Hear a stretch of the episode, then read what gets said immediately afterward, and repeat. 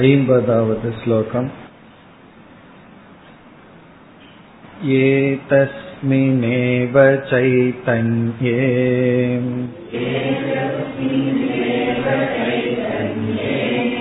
जगदारोप्यते यदा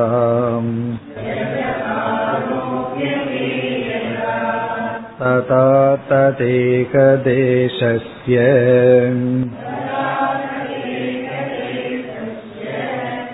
जीवाभासस्य का कथा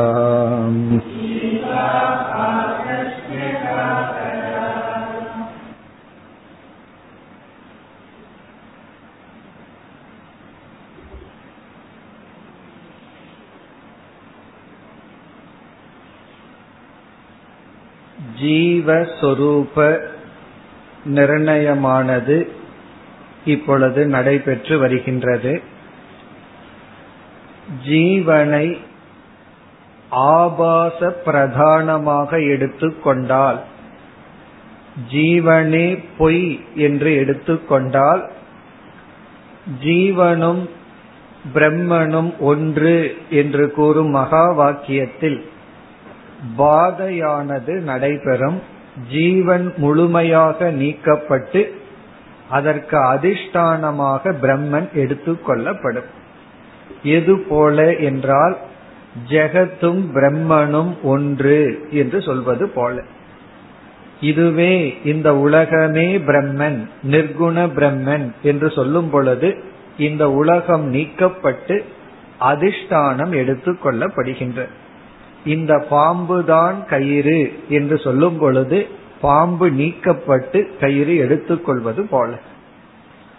இனியொரு கோணத்தில் ஜீவன் என்ற சொல்லில் கூட்டஸ்தனும் சமமாக பங்கு பெறுகின்றான் என்றால் சிதாபாசனுடன் கூட்டஸ்தனும் இருந்தால் அப்பொழுது ஐக்கிய சாமானாதி கரண்யம் என்று கூறினார். ஜீவனிடம் இருக்கின்ற உண்மையான அம்சமான கூட்டஸ்தன் பிறகு பிரம்மனிடம் இருக்கின்ற சைத்தன்ய அம்சம் இதனிடத்தில் ஐக்கியம். இந்த விதத்தில் இப்பொழுது நாம் பார்த்து கொண்டு வருகின்றோம்.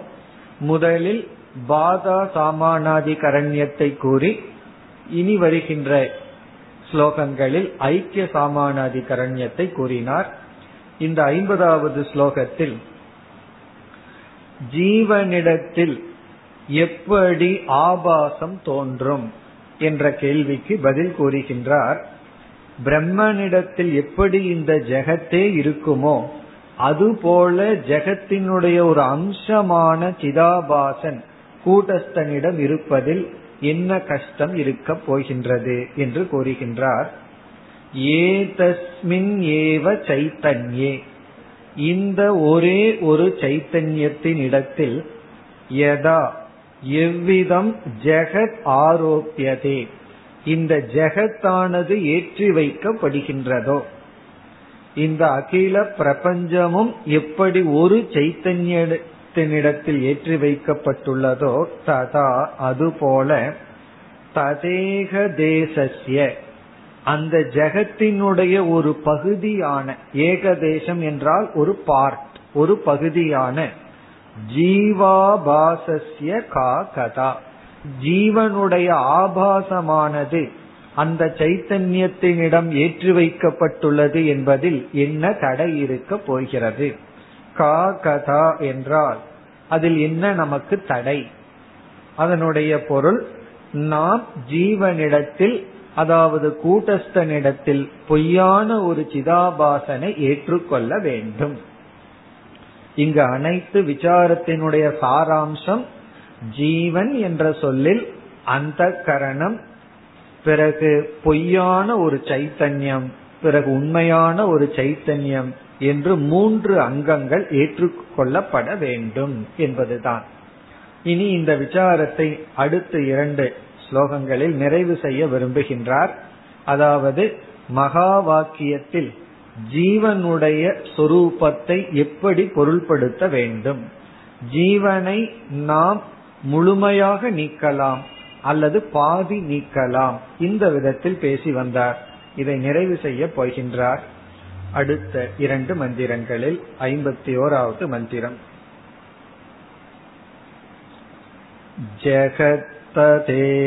जगत्तदेकदेशाख्य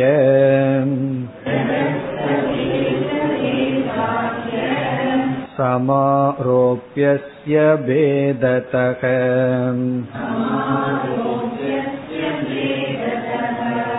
तत्त्वं पदार्थौ भिन्नौ स्तः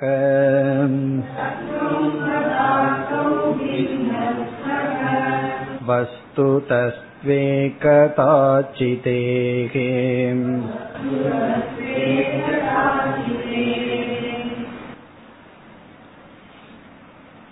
இங்கு ஒரு சந்தேகத்திற்கு பதில் சொல்கின்றார் இருப்பது உண்மையில் ஒரே ஒரு சைத்தன்யம்.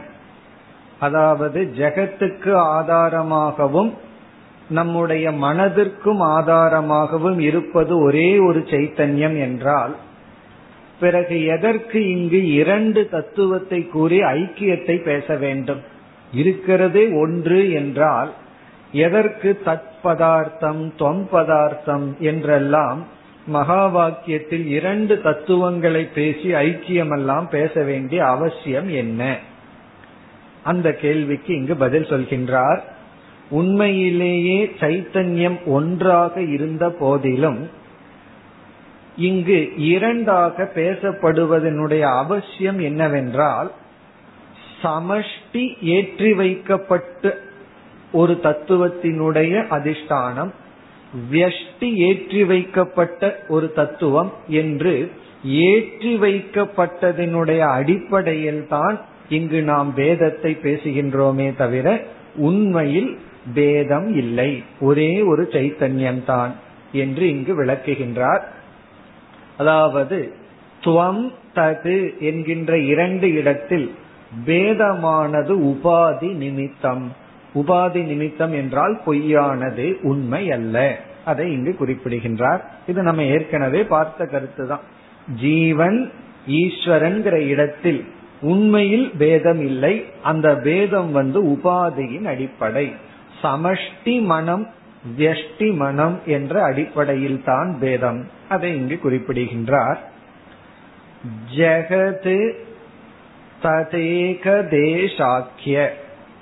ஜெகத் என்பது இங்கு ஒரு தத்துவம். ஜெகத் என்றால் அகில பிரபஞ்சம். ஜெகத் என்றால் நாம் பார்த்து அனுபவிக்கின்ற அகில பிரபஞ்சம். ததேக தேசம் என்றால் அதனுடைய ஒரு சிறிய அம்சம். ஜெகத்தினுடைய ஏக தேச ஆக்கியம்ன பெயர். அதனுடைய ஒரு சிறிய அம்சம் என்று சொல்லப்படுவது இங்கு ஜீவன். ஜெகத்தில் இருக்கின்ற ஒரு சிறிய அம்சம் ஜீவன். ஆகவே ததேக தேசாக்கிய என்ற சொல் ஜீவனை குறிக்கின்ற ஜெகத் என்பது சமஷ்டி. தது என்றால் ஜெகத்தினுடைய ஏக தேசம் ஒரு சிறிய அம்சம் ஒரு சிறிய பகுதி என்ற பெயரை உடைய ஜீவன். இந்த இரண்டு சம ஆரோப்பிய பேததக. இவைகளை ஏற்றி வைப்பதின் அடிப்படையில் ஒன்று ஜெகத்தே ஏற்றி வைக்கப்பட்டுள்ளது. ஒரு இடத்துல ஜெகத்தினுடைய சிறிய அம்சமான ஜீவன் ஏற்றி வைக்கப்பட்டுள்ளான். சமா சம் நன்கு ஏற்றி வைக்கப்பட்டதினுடைய வேதத்தின் வேற்றுமையின் அடிப்படையில் தது துவம் பதார்த்தவ் தத்பதமும் தொம் பதமும் பின்னௌ சக வேறுபடுகின்றது.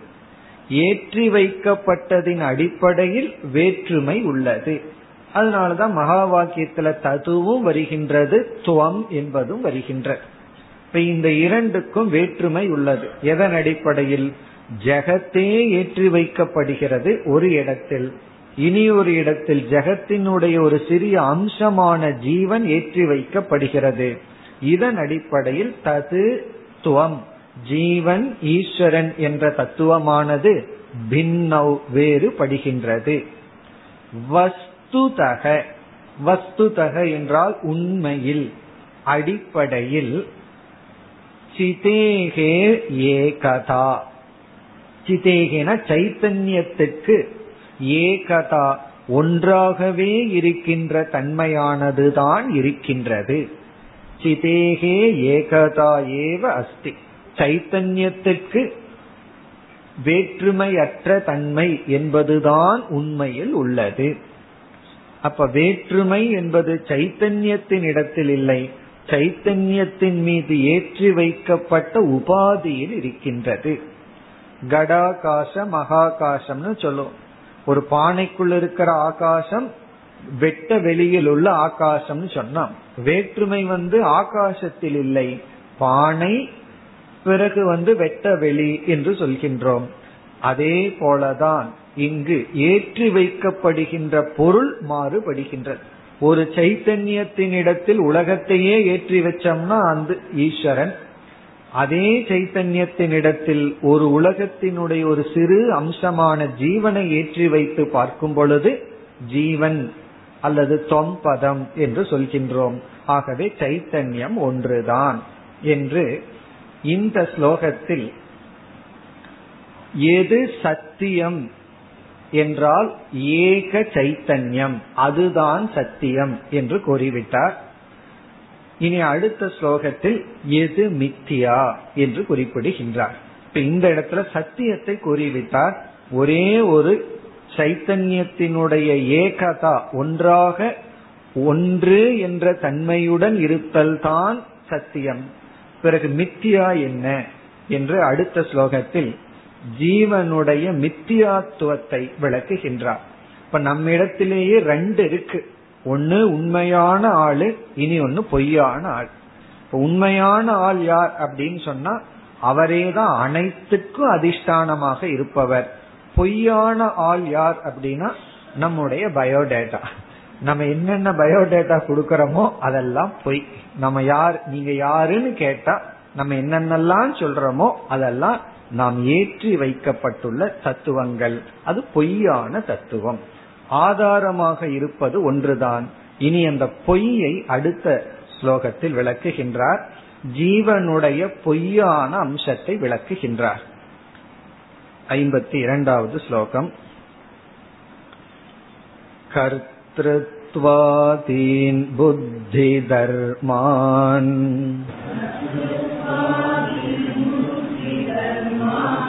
स्फूर्त्याख्यां चात्मरूपताम्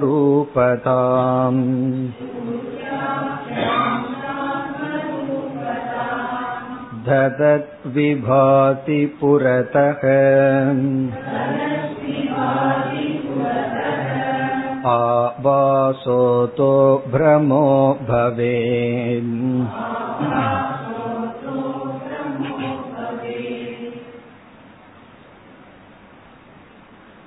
ஒரு ஜீவனுடைய பொய்யான அம்சத்தை இங்கு எடுத்து விளக்கி ஆகவே இந்த ஜீவனானவன் பொய்யானவன் என்று இங்கு மித்யா அம்சத்தை குறிப்பாக விளக்குகின்றார் முதல் பகுதியில் கர்த்திருவாதீன் புத்தி தர்மான் புத்தியினுடைய தர்மங்கள். புத்தி தர்மான் என்றால் புத்தியினுடைய தர்மங்கள். சரி புத்தியினுடைய தர்மம் என்னங்கிறதுக்கு முதல் சொல் விளக்கம் கர்த்திருவாதீன் கர்த்திருவம் முதலிய நான் செய்பவன் எக்ஸெட்ரா எக்ஸெட்ரால என்ன வருது? போக்திருத்துவம். நான் அனுபவிப்பவன். நான் செய்பவன் நான் அனுபவிப்பவன். நான் தான் செயல் செய்பவன் நான் தான் செயலினுடைய பலனை அனுபவிப்பவன். இவைகளெல்லாம் என்ன என்றால் இவைகளெல்லாம் மித்தியா அம்சம். இவைகளெல்லாம் உண்மை அல்ல. ஜீவனுடைய பொய்யான அம்சம். இப்ப யாராவது நம்முடைய பொய்யான அம்சத்தை தான் குறை சொல்ல முடியும். நம்முடைய பொய்யான அம்சத்துலதான் அவர்கள் வந்து குறை காணுவார்கள் பொறாமைப்படுவார்கள். நம்ம என்ன பண்றோம்? நமக்கு கோபம் வந்துடுது நம்மளுடைய பொய்யான அம்சத்துல ஏதாவது ஒரு குறை சொன்னா கோபம் வருது. காரணம் என்னன்னா அந்த பொய்யான அம்சம் நமக்கு உண்மையாக இருப்பதனால். அவர்கள் வந்து நம்முடைய பொய்யான அம்சத்துல ஏதாவது ஒரு குறை கூறினால் நம்ம உண்மையிலேயே அவர்களுடன் சேர்ந்து கொள்ள வேண்டும். காரணம் என்ன? அதைத்தான் நானே பண்ணிட்டு இருக்கிறேன்னு சேர்ந்து கொள்ள வேண்டும். அதுதானே பொய். அதை நம்ம நீக்கிட்டு இருக்கோம் அப்படி இந்த பொய்யான அம்சம் என்னைக்கு உண்மையாகின்றதோ அப்பொழுதுதான் நமக்கு சம்சாரம். இங்கு கர்த்திருவம் போக்திருத்துவம் முதலிய புத்தியினுடைய தர்மங்கள். பிறகு ஸ்பூர்த்தியாக்கியாம் ஆத்ம ரூபதாம் ஆத்மாவினுடைய சொரூபம் என்ன? அதை இங்கு ஞாபகப்படுத்துகின்றார். ஸ்பூர்த்தி ஆக்கியாம். ஸ்பூர்த்தி என்ற தன்மையை உடைய பெயரை உடைய. ஸ்பூர்த்தி என்றால் விளங்குதல் ஒளிர்தல். ஆக்கியாம்னா ஒளிர்தல் என்ற பெயரை உடைய ஆத்ம தர்மதாம். ஆத்மாவினுடைய தர்மம். இங்கு தர்மம்னா சொரூபம். ஆத்மாவினுடைய சொரூபம் ஒளிர்தல். பிறகு புத்தியினுடைய தர்மமானது கர்த்திருவம் முதலியவைகள். இனி இரண்டாவது வரியில் ததத் என்றால் இரு இந்த இரண்டையும் வைத்து கொண்டு. ததத் என்றால் வைத்து கொண்டு. இந்த ஜீவன் என்ற ஒரு சொல் தத்துவமானது இந்த இரண்டையும் வைத்து கொண்டுள்ளது. ஆத்மாவினுடைய விளங்குதல் என்ற தன்மையையும் புத்தியினுடைய கர்த்தத்துவம் முதலிய தன்மைகளையும் வைத்துக்கொண்டு புறதக விபாதி. புறத்தகன நம் முன் நமக்கு நம் மிக எவிடென்ட் தெளிவாக விபாதி நமக்கு விளங்கி கொண்டிருக்கின்றது. யாரும் சொல்லாமலேயே இந்த ஜீவ தத்துவம் நமக்கு விளங்கி கொண்டிருக்கின்றது. சரி முடிவு என்னன்னா அதக ஆபாசக பிரமக பவே. ஆகவே இந்த ஆபாசமானது இந்த ஆபாசமானது பிரமக பவேத் அது பொய்யாகவே தான் இருக்கின்றது. இந்த ஆபாசமானது பொய்யாகவே தான் இருக்கின்றது. காரணம் என்ன? ஆத்மாவினுடைய சொரூபமான விளங்குதல் என்பதை அது கொண்டிருந்தாலும் அது வேறு எதை விளக்கி கொண்டிருக்கின்றது? புத்தியினுடைய தர்மமான கர்த்திருவம் முதலியவைகளையெல்லாம் தான் தன்னுடைய சொரூபமாக கொண்டுள்ளது. ஆகவே இந்த ஆபாசமானது ஆபா. ஆபாசம் சொன்னாவே அது பொய். பொய்ய சொல்லி இது பொய் ஆகவே பொய்ன்னு சொல்ல வேண்டிய அவசியம் கிடையாது. இருந்தாலும் நமக்கு அது விளங்குவதில்லை. நாம வந்து அந்த பொய்யை உண்மை என்று எடுத்துக்கொண்டு விட்டோம்.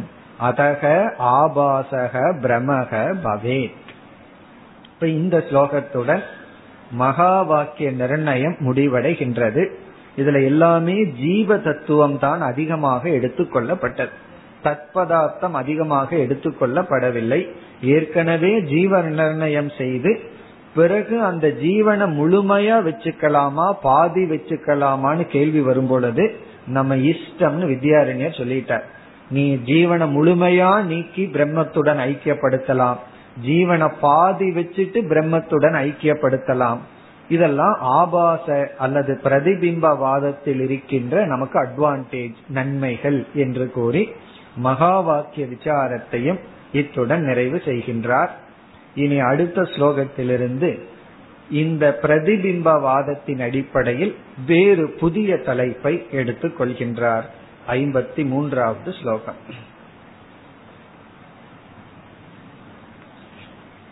खा बुद्धि कोऽयमाभासक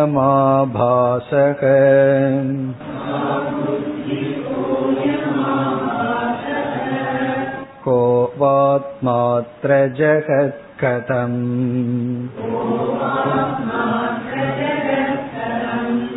इत्यनिर्णयतो मोहक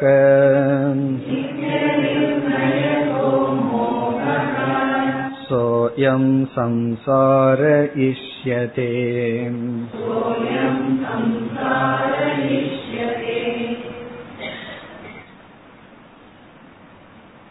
ஐம்பத்தி மூன்றாவது ஸ்லோகத்திலிருந்து ஐம்பத்தி ஐந்து வரை. ஐம்பத்தி மூன்று ஐம்பத்தி நான்கு ஐம்பத்தி ஐந்து. இந்த மூன்று ஸ்லோகங்களில் சம்சார நிர்ணயமும் உபாயத்தையும் குறிப்பிடுகின்றார். சம்சாரம் என்றால் என்ன? எது சம்சாரம்? சம்சார சொரூபம் அல்லது சம்சார நிர்ணயம். இதுதான் சம்சாரம். அப்படின்னு நிர்ணயிக்கின்றார். அது நிர்ணயம் செய்ததோட விட்டு வச்ச என்ன பிரயோஜனம்? நம்முடைய சம்சாரத்தை உறுதிப்படுத்தின மாதிரி ஆகும். ஆகவே அதற்கு உபாயத்தையும் குறிப்பிடுகின்றார். இப்படிப்பட்ட சம்சாரத்திற்கு இதுதான் உபாயம் என்று சம்சார சொரூபத்தை நமக்கு காட்டி கொடுக்கின்றார். நாம சம்சாரத்திலிருந்து வெளியே வர முடியாததற்கு முதல் முக்கிய காரணம் நமக்கு முதல்ல எது சம்சாரம்னே விளங்கவில்லை. இதுதான் சம்சாரம்னு விளங்கி இருந்தா தானே அதிலிருந்து மேல வர்றதுக்கு முயற்சி பண்ணுவோம். எதையோ சம்சாரம்னு நினைச்சிட்டு இருந்தா நாம எப்படி வெளியே வர முடியும்? இப்ப சம்சாரம் என்பது என்ன? அந்த நிச்சயம் தான் மிக மிக முக்கியம். ஒரு சிஷ்யனுடைய குவாலிபிகேஷன் வந்து சம்சாரத்தை கண்டுபிடிச்சிருக்கணும். கண்டுபிடிச்சிட்டு குரு கிட்ட வந்தா தான் குரு ஏதாவது பண்ண முடியும். குரு வந்து அவருக்கு இதுதான் சம்சாரம்னு போதிச்சிட முடியாது உபதேசிச்சிட முடியாது. சம்சாரத்திற்கான உபாயத்தை தான் குரு சொல்லி கொடுக்க முடியும். ஆனா சிஷ்யனாக ஸ்வமேதையா தன்னுடைய மேதையில கண்டுபிடிக்க வேண்டியது. அது மேதைன்னு சொல்லலாம் அல்லது தன்னுடைய தவம்னு சொல்லலாம் அல்லது தன்னிடம் இருக்கின்ற புண்ணிய பலன் சொல்லலாம். அதுல கண்டுபிடிக்க வேண்டியது சம்சாரம்னா என்ன என்ற ஒரு உண்மை. அதனாலதான் தீப்த சிராகான்னு சொல்றது இவனுக்கு ஏற்கனவே தலையில தீ பத்தி எரிஞ்சிருக்கணும். குரு இவன் தலையில தீய வைக்க முடியாது. வச்சா குரு மேல கோபம் வந்துடும் அவனுக்காவது பிடிச்சிருக்கணும். பிடிச்சிட்டு குரு கிட்ட வந்தா தான் அவர் அணைச்சு விடுவார். இவரே தலையில தீ வச்சு அணைச்சாரு வச்சுக்கோமே சிஷியனுக்கு கோபம் வந்துடும் நீயே தலையில தீய வச்சு நீயே அணைக்கிறையான்றோம் அதனால சிஷ்யனாகவே கண்டுபிடிக்கணும். இதுதான் சம்சாரம். காரணம் என்னவென்றால் ஒருவரிடம் சென்று அவருக்கு எத்தனையோ கஷ்டம் இருக்கு. அதுக்கு எல்லாம் நீ தான் காரணம்னு சொன்னா நார்மலா என்ன வருது? கோவம் தானே வருது. இத்தனை பேர் எனக்கு இவ்வளவு கஷ்டத்தை கொடுக்கும் போது என்னையே நீங்கள் சுட்டி காட்டுகின்றீர்கள் சொல்லி என்னிடத்துலதான் குறை எல்லாம் காணுகிறார்கள். நீங்களும் அதையே காணுகிறீர்கள் சொல்லி விடுவார்கள் அப்ப சிஷ்யன் என்ன செய்யணும்? சம்சாரத்துக்கு காரணம் இதுதான். இதுதான் சம்சாரம்னு தானே நிர்ணயம் செய்து கொண்டு குருவிடம் வர வேண்டும். அந்த நிர்ணயம் அவ்வளவு தெளிவா இல்லாட்டியும் வேகாவாவது இதுதான் சம்சாரம்னு உணர்ந்திருக்கணும். அது என்னவென்றால் உண்மையில் சம்சாரம் என்னவென்றால் இந்த உலகத்தில் இருக்கின்ற எந்த பொருளும் என்னை துயரப்படுத்தவில்லை. என்னுடைய துயரத்திற்கு காரணம் என்னுடைய மனதில் இருக்கின்ற மோகம் என்னுடைய பற்று நான் பற்று வச்சிருக்கிற காரணத்தினாலதான் துயரப்படுகின்றேன். என் மனதில் இருக்கின்ற மோகத்தினாலதான் நான் துயரப்படுகின்றேன். இதை உணர்தல் தான் சம்சார நிர்ணயம். இத வந்து அர்ஜுனன் ஆரம்பத்துல உணரவில்லை. அர்ஜுன முதல்ல என்ன சொல்லிக் கொண்டிருந்தான் பீஷ்மர் துரோணருடைய மரணம் தான் என்னுடைய துயரத்திற்கு காரணம். ஆகவே பீஷ்மர் துரோணர் நம்ம பக்கம் சேர்ந்துட்டோம் சேர்த்திட்டா என்ன ஆகும்னா அவனுக்கு வந்து யுத்தம் பண்றதுல ஒரு கஷ்டமும் இல்லை. துரியோதனனையோ துச்சாதனையோ சகுனியையோ கொல்றதுக்கு ஒரு கஷ்டமும் கிடையாது. இப்போ அவனுடைய சம்சாரத்துக்கு காரணம் வெளியே இருக்குன்னு நினைச்சான். பிறகு பகவானுடைய உபதேசத்துல வந்து பீஷ்மர் துரோணருடைய மரணம் காரணம் அல்ல அவர்கள் மீது உனக்கு இருக்கின்ற பற்றும் அந்த பற்றுக்கு காரணம் உன் மனதில் இருக்கின்ற மோகமும் தான் காரணம்னு காட்டி உபதேசத்தை துவங்கினார். ஆகவே சம்சார நிர்ணயம் வந்து சம்சார உபாயத்துக்கு நிகராக முக்கியம். ஆகவே இந்த ஸ்லோகத்தில் வித்யாரண்யர் எது சம்சாரம்? அப்படிங்கறத மிக தெளிவாக குறிப்பிடுகின்றார். கடைசி சொல் மோகக. மோகக சம்சாரக இஷ்யதே. அதான் வாக்கியம். மோகமானது சம்சாரம் என்று ஏற்றுக்கொள்ளப்படுகின்றது. இஷ்யதே ரிஷிபிகி சாஸ்திரேன. சாஸ்திரத்தினால் இதுதான் கருதப்படுகின்றது எது சம்சாரம்?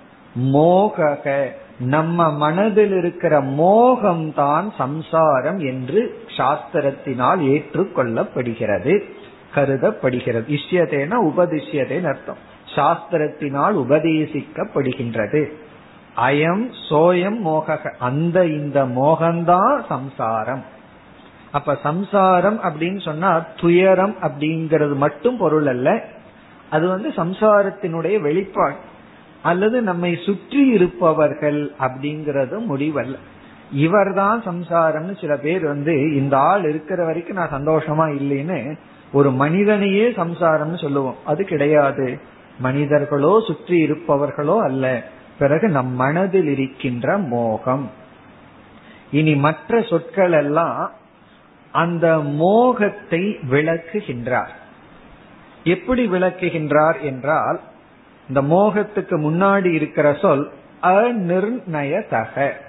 இதை நிர்ணயம் செய்யாமல் இருப்பதனால் வருவது மோகம். இவைகளையெல்லாம் நிர்ணயம் பண்ணணுமா நிச்சயம் பண்ணணுமா? இந்த நிச்சயம் இல்லாததனால் என்ன ஏற்படுகிறதோ அது மோகம்னு சொல்றார். பிறகு எதை பற்றிய நிச்சயம்? முழு வேதாந்தத்தையே முதல் வரியில அடக்கி விடுகின்றார். இந்த தத்துவத்தை பற்றிய நிச்சயம் செய்யாததனால் என்ன ஏற்படுகிறதோ அதுதான் மோகம். ஆகவே நமக்கு என்ன வேணும்னா இந்த தத்துவத்தை பற்றிய நிச்சயங்கள் நம்மால் செய்யப்பட வேண்டும். அப்ப எவை பற்றிய நிச்சயங்கள்? இந்த நிச்சயம் இல்லாததனால் வருவது மோகம். இனி முதல் வரியில நம்ம பார்ப்போம். இந்த நிச்சயம் எல்லாம் நமக்கு இல்லை. என்னென்ன நிச்சயம் இல்லை?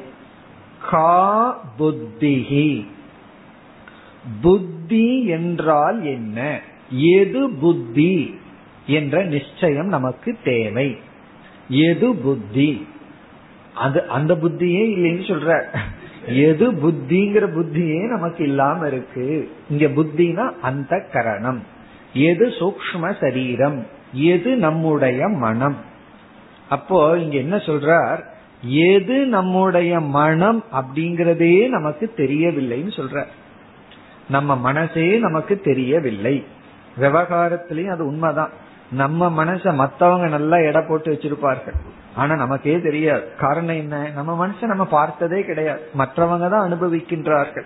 அப்படி நம்ம மனதினுடைய தத்துவமே நமக்கு விளங்கவில்லை. கா புத்தி புத்தின என்ன? என்று நமக்கு விளங்காமல் இருக்கின்றது.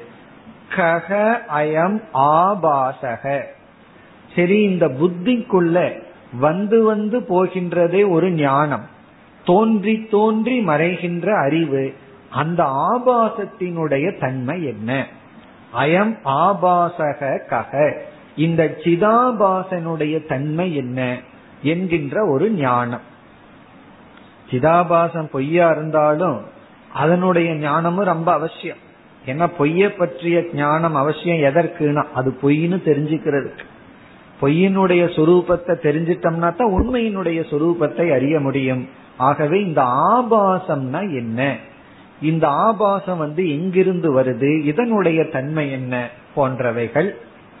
பிறகு காவா ஆத்மா. ஆத்மா என்றால் என்ன? இந்த ஆபாசத்துக்கு அதிஷ்டானமாக இருக்கின்ற ஆத்மா என்ற தத்துவம் என்ன? இங்க புத்தி என்றால் என்ன? புத்தினா அந்த கரணம் பிறகு ஆத்ம ஆபாசம் என்றால் என்ன? அந்த கரணத்தில் இருக்கின்ற பிரதிபிம்பம் அதனுடைய தன்மை என்ன? காவா ஆத்மா இந்த ஆத்மா என்ன? இந்த மூன்று சேர்ந்து ஜீவ தத்துவம் ஆகின்ற ஆத்மா ஆபாசக புத்தி. இந்த மூணையும் சேர்த்துக்கிட்டோம்னா நம்ம தான் இந்த மூன்று சேர்ந்த நம்முடைய தத்துவம். இதத்தான் நான் யார் அப்படிங்கிற விசாரம். இப்ப நான் யாருங்கிற விசாரத்துல இந்த மூன்றும் வருது. ஆத்மா ஆபாசக புத்தி. பார்த்தா ரொம்ப சுலபமா இருக்கு. மூணே ஐட்டம் தானே இருக்கு அப்படின்னு இருக்கு. ஆனா இந்த மூணு ஐட்டத்துல ஆத்மான என்ன? ஆபாசம்னா என்ன? புத்தினா என்ன? இதெல்லாம் ஒருவன் தெரிந்திருக்க வேண்டும். இனி அடுத்தது சமஷ்டிக்கு போறார். அத்த ஜெகத் கதம். இந்த ஜெகத்தானது எப்படி வந்துள்ளது? ஜெகத்தினுடைய சொரூபம். இவ்வளவுதான் வேதாந்தமே. இந்த மூணு தத்துவம் ஜீவனிடம் முழுமையா இருக்கிறது இந்த ஜெகத். கதம் ஜெகத். இந்த ஜெகத்தினுடைய சொரூபம் என்ன? அத்த இங்கு இருக்கின்ற ஜெகத்தினுடைய சொரூபம் என்ன? ஈதி இவைகளை பற்றிய அநிர்ணயதக. நிர்ணயம் என்றால் நிச்சய ஞானம் அநிர்ணயம் என்றால் நிச்சய ஞானம் இல்லாததனுடைய விளைவாக மோகக. எக மோகக எந்த ஒரு மோகம் வந்துள்ளதோ சோயம் அந்த மோகம்தான் சம்சாரக இஷ்யதே. சம்சாரம் என்று சொல்லப்படுகின்றது. அப்ப நம்ம வேதாந்தத்தினுடைய சப்ஜெக்ட் மேட்டர் என்ன அப்படின்னா முதல் வரி தான் முதல் வரியில என்ன இருக்கோ அதுதான் வேதாந்தத்தினுடைய சப்ஜெக்ட் மேட்டர் பல பேர் வந்து பஸ் ஸ்டாண்ட்ல நிக்கும் போது ஒரு கேள்வி கேட்பார்கள். பஸ் வர்ற வரைக்கும் ஏதாவது கேட்கலாமே. இந்த வேதாந்தத்துல என்ன சொல்லுதுன்னு சுருக்கமா சொல்லுங்களேன்னா இதுதான். நம்ம வந்து பத்து வருஷமா படிக்கிறத பஸ் வர்றதுக்குள்ள அவங்களுக்கு சொல்லிடணுமா? இந்த வேதாந்தத்துல என்ன சொல்லுதுன்னு சொல்லிருங்களேன். இந்த ஆத்மாவை பத்தி கொஞ்சம் சொல்லிருங்களேன் அப்படின்னு. அப்படின்னு என்ன ஒரு ரெண்டு நிமிஷத்துல சொல்லி முடிச்சுட்டா இவ்வளவு கஷ்டப்பட வேண்டிய எனக்கு அவசியம் இல்லையே. பஸ் வர்றதுக்குள்ள கேட்டு பஸ்ல போயிடலாமே. அப்படி. அதெல்லாம் இங்க ஒரே வரியில சொல்லிட்டார். புத்தினா என்ன? ஆபாசம்னா என்ன? ஆத்மானா என்ன? சரி உலகம்னா என்ன? இது நிர்ணயம் இத பற்றிய நிர்ணயம் இல்லாததனால் தோன்றுகின்ற மோகம்தான் சம்சாரம். இதுலேயே வித்யாரிணியர் உபாயத்தையும் வச்சுட்டார். என்ன உபாயம்னா இதையெல்லாம் நிர்ணயம் பண்றதுதான் உபாயம். அந்த உபாயத்தையும் மறைமுகமாக கூறியுள்ளார். அப்ப சம்சாரம் என்னுடைய மனதில் இருக்கின்ற அனைத்து அனர்த்தத்திற்கும் துயரத்திற்கும் என்ன காரணம் என்றால் அதே என்னுடைய மனசில் இருக்கிற மோகம்தான். வேற யாருமே கிடையாது. அதுதான் இந்த பராஞ்சி காணின்னு உபனிஷத் சொல்லியிருக்கே. அது வந்து சும்மா வேடிக்கை வாக்குறது மட்டும் அந்த இடத்துல அர்த்தம் கிடையாது. மற்றவங்களை பார்த்து என்னுடைய துயரத்திற்கு மற்றவங்களே தான் அப்படின்னு கை காட்டுவது. எப்பொழுதுமே பகிர்முகமா இருக்கிறது. அதுதான் சம்சாரம். கஷ்டித் தீரக பிரத்யேகாத்மானம் ஐக்ஷத்துனா அதுல ஒரு சிலர் தான் உலகத்தை விட்டு தன்னிடம் திரும்புகின்றார்கள்.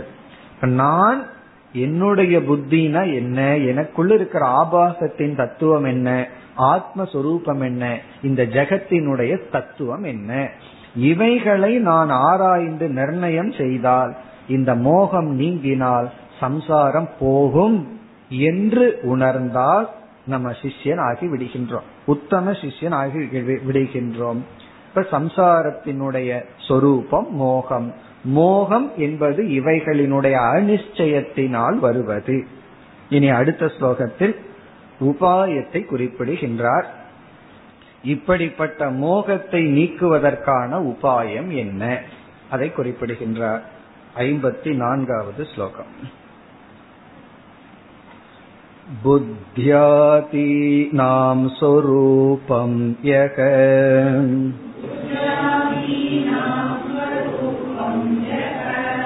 विविनक्ति स तत्त्ववित् स एव मुक्त इत्येवम्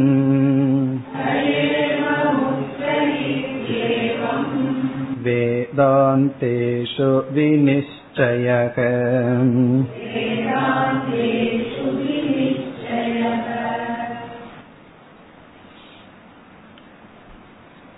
சில தத்துவங்களை குறிப்பிட்டு இவைகளை நிர்ணயம் செய்யாததனுடைய விளைவாக வரும் மோகம்தான் சம்சாரம் என்றால் அந்த சம்சாரம் என்கின்ற மோகத்தை நீக்குவதற்கு அதனுடைய காரணமான சிலவற்றினுடைய அனிச்சயம்தான் என்றால் அவைகளை நிர்ணயம் செய்ய வேண்டும். அந்த நிர்ணயம் செய்வதுதான் உபாயம். அதை இங்கு தெளிவாக குறிப்பிடுகின்றார். ஆகவே இங்கு விசாரம் உபாயம். விசாரம் உபாயம் எதற்கு எதை விசாரித்தல்? சென்ற ஸ்லோகத்தில் கூறிய தத்துவங்களை விசாரித்தல். புத்தியினுடைய தத்துவம் ஆபாசத்தினுடைய தத்துவம். தத்துவம்னா இங்கு உண்மை தன்மை. ஆபாசத்தினுடைய தத்துவம்னா ஆபாசத்தினுடைய உண்மைத்தன்மை என்ன? அது பொய் அப்படிங்கிறது அதனுடைய உண்மைத்தன்மை பிறகு ஆத்மாவினுடைய தத்துவம் ஜெகத்தினுடைய தத்துவம். இவைகளை விசாரம் செய்தல். இவைகளை விசாரம் செய்தா என்ன கிடைக்கும்னா விசாரத்தினுடைய பலன் விவேகம். இப்ப விசாரத்திலிருந்து விவேகம். சரி விவேகம் என்ன பண்ணும் அப்படின்னா மோகத்தை நீக்கும். மோகத்தை நீக்கிவிட்டால் சம்சாரம் நீங்கி விடுகின்றது. ஆகவே விசாரம் விசாரத்தினுடைய பலன் விவேகம் விவேகத்தினுடைய பலன் சம்சார நிவிருத்தி. இந்த விசாரத்துக்கு பிரமாணம் எங்கு போய் விசாரம் செய்வது எதை ஆதாரமாக எடுத்துக்கொண்டு விசாரம் செய்தல் இந்த அனைத்து கருத்துக்களையும் இந்த ஸ்லோகத்தில் குறிப்பிட்டுள்ளார். இங்கு வந்து புத்தியாதீனாம் சொரூபம் புத்தி போன்றவைகளினுடைய சொரூபம். புத்தியாதீனாம். ஆதிபதத்துல என்னென்ன எடுத்துக்கொள்ள வேண்டும்? நமக்கு இப்ப தெரியும் சென்ற ஸ்லோகத்தில் என்னென்னலாம் சொன்னாரோ அதெல்லாம்.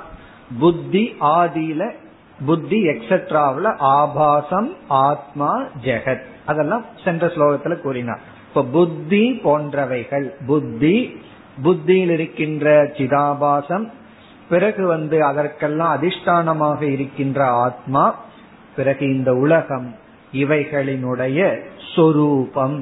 இவைகளினுடைய சொரூபத்தை யக சொரூபம்னா இவைகளினுடைய தன்மையை. எது எப்படி இருக்கின்றதோ அதை அதனுடைய தன்மையை ஏக. யாரொருவன் விவினக்தி மிக தெளிவாக பிரித்து புரிந்து கொள்கின்றார்களோ. அப்ப விசாரம் செய்து விசாரத்தின் மூலமாக யார் தெளிவாக பிரித்து புரிந்து கொள்கின்றார்களோ?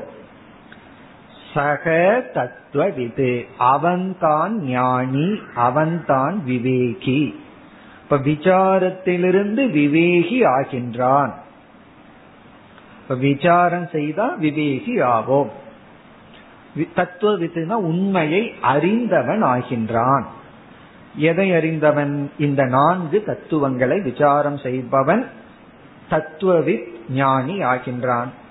அடுத்த கேள்வி நம்ம கேட்போம். சரி ஞானி ஆகட்டும் தத்துவவித் ஆகட்டும் அதனால எனக்கு என்னன்னா சகஏவ முக்தக. அவனேதான் முக்தன். இந்த தத்துவவித்து தான் முக்தனும் ஆகின்றான். இதுல இருந்து என்ன கனெக்ட் பண்றாரு? அந்த விவேகம் மோகத்தை நீக்கும். ஏன்னா என்கிட்ட விவேகம் இருக்கு மோகமும் சேர்ந்து வச்சிருக்கிறேன் அப்படின்னு சொன்னா என்ன அர்த்தம் அப்படின்னா? இதுல ஏதோ ஒண்ணு இல்லைன்னு அர்த்தம். ஏதோ ஒண்ணு வந்து ஆபாசமா இருக்குன்னு அர்த்தம். விவேகம் விவேகாபாசமா இருக்கு அப்படின்னு அர்த்தம். அல்லது மோகம் வந்து மோகாபாசமா இருக்கு அப்படின்னா மோகம் இல்லைன்னு அர்த்தம்.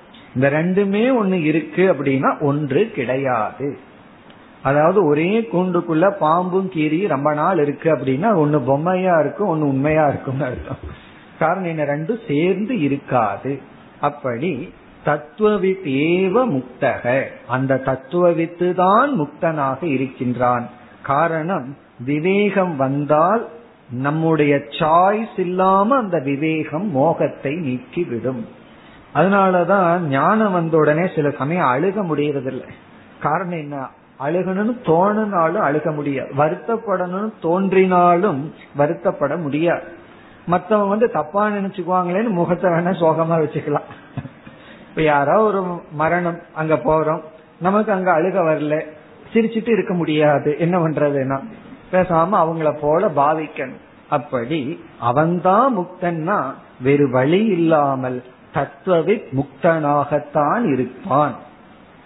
சரி இப்படி எல்லாம் உறுதியா நீங்கள் எப்படி சொல்கிறீர்கள்னா இது நான் சொல்லவில்லை. இது ஏவம் இவ்விதம்.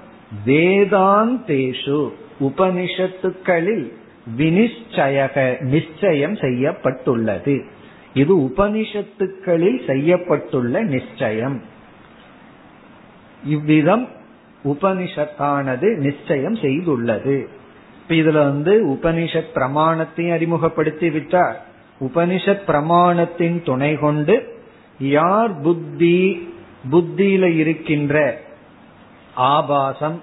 இவைகளுக்கு ஆதாரமாக இருக்கின்ற ஆத்மா ஜெகத்தினுடைய சொரூபம் இதையெல்லாம் எடுத்து யார் விசாரம் செய்கின்றார்களோ. அதனால நம்ம இனிமேல் என்ன சாஸ்திர விசாரம் பண்ணாலும் இந்த நாள்ல எங்காவது ஒரு இடத்துல தான் இருப்போம். இந்த நாளையும் மூணு ரெண்டா பிரிச்சிடலாம். ஜீவன் ஜெகத்துன்னு பிரிச்சிடுறோம். அந்த ஜீவனுக்குள்ள மூணு அம்சம் இருக்கும். நம்ம வந்து சாதன சஷ்டிய பத்தி பேசிட்டு இருந்தோம் அப்படின்னா எந்த இடத்துல இருக்கிறோம்? புத்தி தர்மத்தில் இருக்கிறோம். அப்படின்னு அர்த்தம். பிறகு வந்து விஜயானம் விச்ச ஞானத்தை பற்றி பேசணும் அப்படின்னா நம்ம வந்து கணிக விஜயானத்தை பற்றி பேசினோம்னா சிதாபாசனிடம் இருக்கின்றோம். கூடஸ்தனை பத்தி பேசும்போது ஆத்மஸ்வரூபத்தில் இருக்கின்றோம். பிறகு ஈஸ்வரன் ஜெகத்தெல்லாம் பேசும் பொழுது நம்ம வந்து பிரம்ம சைத்தன்ய விசாரத்தில் இருக்கின்றோம். இவைகளை எல்லாம் விசாரம் பண்ணி தத்துவவித் ஆகும் பொழுது முக்தன் ஆகின்றான் இது வேதாந்தத்தில் சொல்லப்பட்டுள்ள நிச்சயம். இனி அடுத்த ஸ்லோகத்தில் ஒரு ரிமைண்டர் அல்லது ஒரு எச்சரிக்கை கொடுக்கின்றார். விசாரம் பண்ணலாம்னு சொன்னா எந்த விசாரம் பண்ணணும் எந்த இடத்தில் இருக்கிற விசாரத்தை நாம் தவிர்க்க வேண்டும். அதை வந்து இங்கு கொடுக்கின்றார். அதாவது டாக்டர் வந்து இதையெல்லாம் சாப்பிடுங்கன்னு சொல்லுவார். மருந்த கொடுத்துட்டு. பிறகு அதை விட பெரிய லிஸ்ட் கொடுத்துருவார். இதையெல்லாம் சாப்பிடாதீங்கன்னு சொல்லி. இந்த சாப்பிடுங்கன்னு சொல்றது லிஸ்ட் கொடுக்க வேண்டிய அவசியமே கிடையாது. காரணம் என்னன்னு எதெல்லாம் சாப்பிட யோக்கியமோ அதெல்லாம் சாப்பிட்டுருவோம். ஆனா இதெல்லாம் கூடாதுன்னு சொல்லுவார். அதுவும் ரொம்ப முக்கியம். பத்தியம். அதே போல இங்கு விசாரத்துல விவேகம் விவேகி முக்தன் என்று சொல்ற இடத்தில் அந்த விசாரம்ங்கிற இடத்துல ஒரு எச்சரிக்கை கொடுக்கின்றார் அடுத்த ஸ்லோகத்தில் ஐம்பத்தி ஐந்தாவது ஸ்லோகத்தில். एवं च सति भन्तस्यात्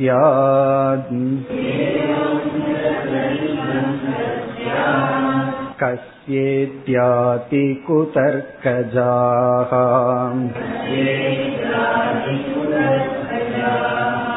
विडम्बना दृढं कण्ठ्याः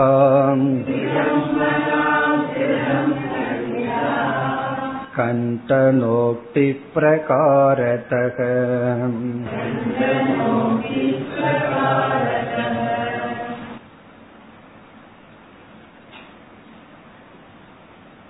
நாம் விசாரத்தில் ஈடுபடும் பொழுது வேதாந்தத்தை அல்லது உபனிஷத்தை மூல பிரமாணமாக வைத்துக்கொண்டு விசாரிக்க வேண்டுமே தவிர தர்க்கத்தை பிரதானமாக வைத்துக்கொண்டு விசாரத்தில் ஈடுபடக்கூடாது.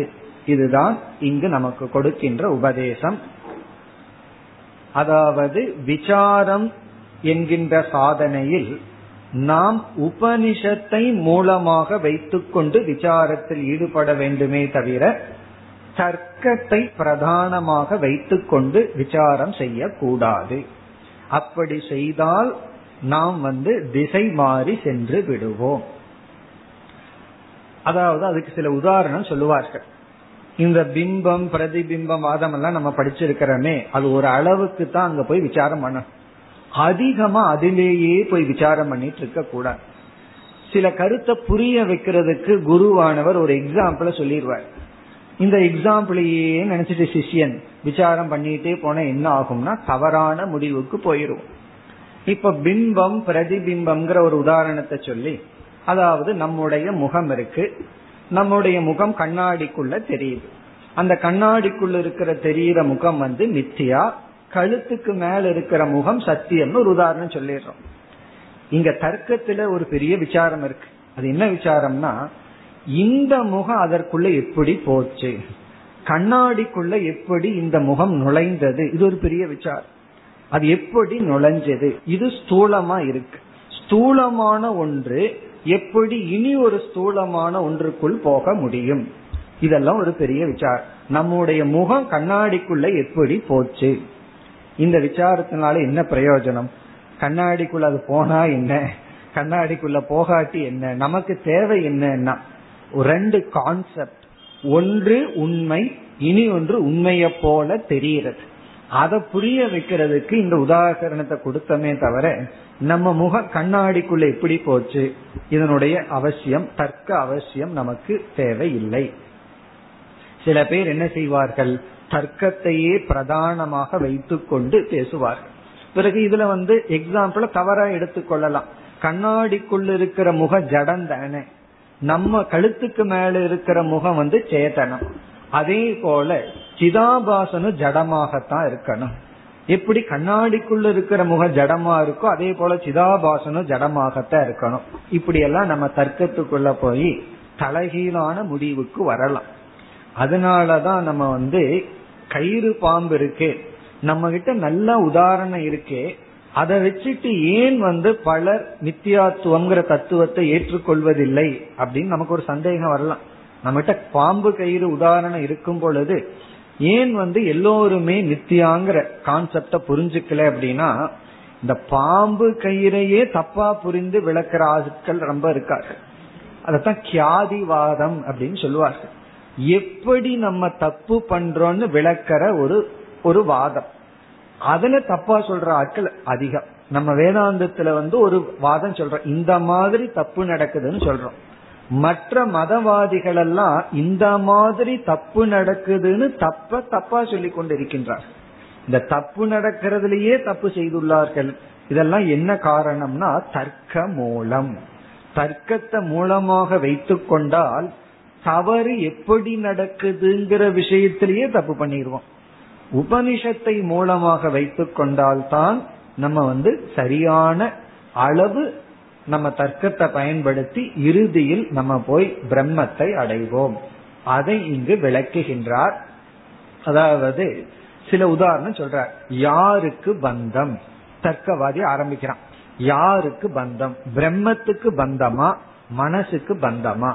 மனசுக்கு பந்தம் இருக்க முடியாது அது ஜடம். பிரம்மத்துக்கு பந்தம் இருக்க முடியாது அது வந்து முக்த சொரூபம். ஆகவே பந்தம் யாருக்கு? இப்ப நம்ம கேக்குற கேள்வி நீ பந்தத்தை அனுபவிக்கிறியா இல்லையா?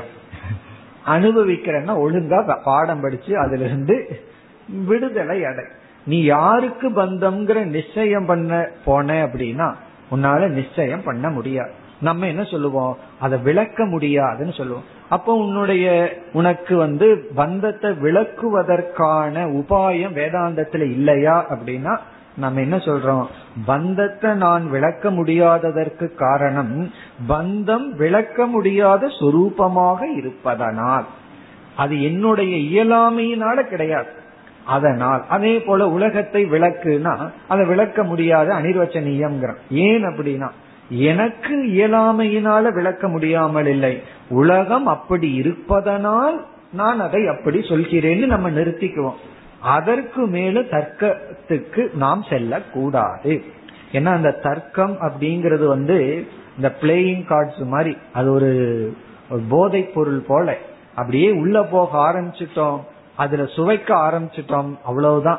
நம்ம மறந்து அப்படியே தர்க்கத்துக்குள்ள போயிருவோம். ஆனா அது ஒரு ஒரு டேஸ்ட் வரணும். மேத்ஸ் போல. சில பசங்களுக்கு கணக்குன்னு ரொம்ப பிடிக்கும்.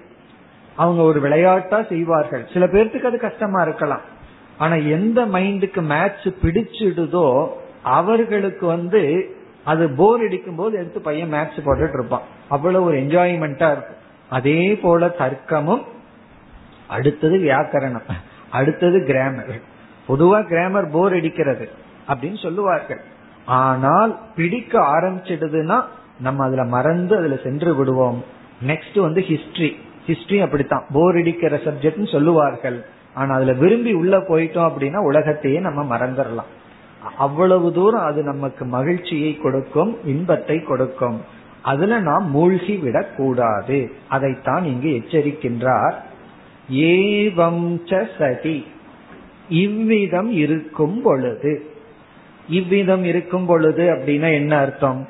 வேதாந்தத்தை பிரமாணமாக கொண்டு அதன் அடிப்படையில் விசாரம் செய்து ஞானத்தை அடைந்து மோகத்தை நீக்க வேண்டும் என்பது இருக்கும் பொழுது இப்படி ஒரு படி இருக்கும் பொழுது கஸ்ய பந்தக சியாத் பந்தம் யாருக்கு? இத்தி இத்தியாதி இது போன்ற குதர்க்க ஜாகா குதர்க்கத்தினால் தோன்றுகின்ற தர்க்கம் அக்செப்டட் குதர்க்கம் நாட் அக்செப்டட் அந்த ஒரு கூ போட்டுட்டோம்னா அது அவசியம் இல்லைன்னு அர்த்தம். குதர்க்கம் அப்படின்னா பிரயோஜனம் இல்லாத தர்க்கம். அல்லது ஸ்ருதியை சாராமல் இருக்கின்ற தர்க்கம். பிரதான தர்க்க பிரதானம். குதர்க்க ஜாகா. குதர்க்கத்திலிருந்து தோன்றின விடம்பனாகா. விடம்பனாகா அப்படின்னு சொன்னா தர்க்கவாதிகள். விடம்பனாகா வாதம் செய்பவர்கள் திருடம் கண்டியாகா.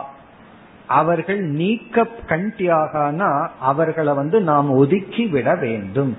திருடம்னா உறுதியாக அவர்கள் ஒதுக்கப்பட வேண்டியவர்கள். யாராவது ரொம்ப தர்க்கம் பேசினா அவங்களோட அவர்கள் ஒதுக்கப்பட வேண்டியவர்கள். இல்லையே அவங்கள ஒதுக்க முடியலையே ரொம்ப ஸ்ட்ராங்கா நிக்கிறார்களேனா நம்ம ஓடி விடணும். ஃப்ரெண்டு ஏதோ ஒண்ணு பண்ணணும். அதாவது ஒரு சின்ன மிருகமா இருந்தா அதை விரட்டி விடணும். யானை வந்து முன்னாடி இருந்ததுன்னா அதை விரட்ட முடியுமோ? நம்ம ஓடியாந்துடணும் அப்படி ஏதோ ஒன்ன பண்ணணும். ஒன்னா ஓடி போகணும். இல்லது விரட்டி விட வேண்டும்.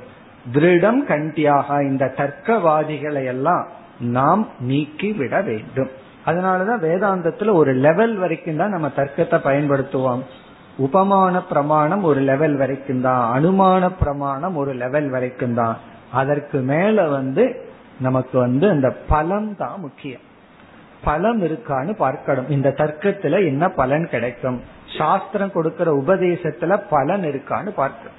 சங்கரர் வந்து இந்த தர்க்கவாதியில கார்னராய் கடைசியில் என்ன செஞ்சிருவார் தெரியுமோ? பலனுக்கு போயிருவார். சரிப்பா விடு. கடைசியில வந்து நீ சொல்ற ஞானத்துல பலன் வருதான்னு பார். நானும் பிரம்மனும் வேறு. நீ தர்க்கத்துல நிலைநாட்டுற. அதுல என்ன பலன் கிடைக்கும்? நான் சொல்றேன் நானும் பிரம்மனும் ஒன்னு ஜெகத் நித்தியான்னு சொல்றேன். இதனால என்ன பலன் கிடைக்கும்னு பார். அதன் அடிப்படையில நீயே எது உண்மைன்னு முடிவு பண்ணி இறுதியில சொல்லுவார். அதே போலதான் இங்கு பந்தம் யாருக்கு? இது போன்ற தேவையற்ற இத்தியாதி குதர்க்க ஜாகா குதர்க்கத்திலிருந்து தோன்றி பேசப்படுகின்ற வாதிகள். குதர்க்கஜாகா குதர்க்கத்திலிருந்து வந்த தத்துவங்கள் அதை பேசுபவர்கள் திருடம் கண்டியாகா அது கண்டிக்கப்பட வேண்டும். சரி இந்த வேலையை எல்லாம் யார் செய்துள்ளார் அப்படின்னா ஸ்ரீஹர்ஷ மிஸ்ரர் அப்படின்னு சொல்லி ஒருவர் இருக்கார். ஒரு ஆச்சாரியர் வேதாந்தத்தில் இருந்த ஒரு ஹர்ஷ மிஸ்ரர் அப்படின்னு ஒருவர். அவர் வந்து ஒரு நூல் எழுதி இருக்கின்றார். அந்த நூல் பெயர் வந்து கண்டன கண்ட காத்தியம். வாயிலேயே நுழையாது. கண்டன கண்ட காத்தியம் அப்படின்னு ஒரு நூல் எழுதியிருக்கார். அவர் வந்து ஒரு பெரிய தர்க்கவாதி. அவர் என்ன செய்துள்ளார் என்றால் தன்னுடைய நூல்ல யாரெல்லாம் தேவையில்லாம தர்க்கம் பேசியிருக்கிறார்களோ அவர்களையெல்லாம் கண்டனம் செய்துள்ளார். அப்படி ஒரு ஆளு நமக்கு வேணும். யாரெல்லாம் அதனாலதான் இந்த நூலே நம்ம படிக்க வேண்டிய அவசியம் கிடையாது. படிச்சா ஃபர்ஸ்ட் புரியாது. அப்படியே புரிஞ்சாலும் என்னன்னா யாரெல்லாம் தர்க்கம் அதிகமா படித்து தர்க்கத்தை அதிகமா கையாளுகிறார்களோ அவர்களையெல்லாம் இவர் நீக்கியுள்ளார். அவர்களெல்லாம் நமக்கு அவசியம் இல்லைன்னு நீக்கியுள்ளார். ஆகவே இங்கு என்ன சொல்கின்றார்?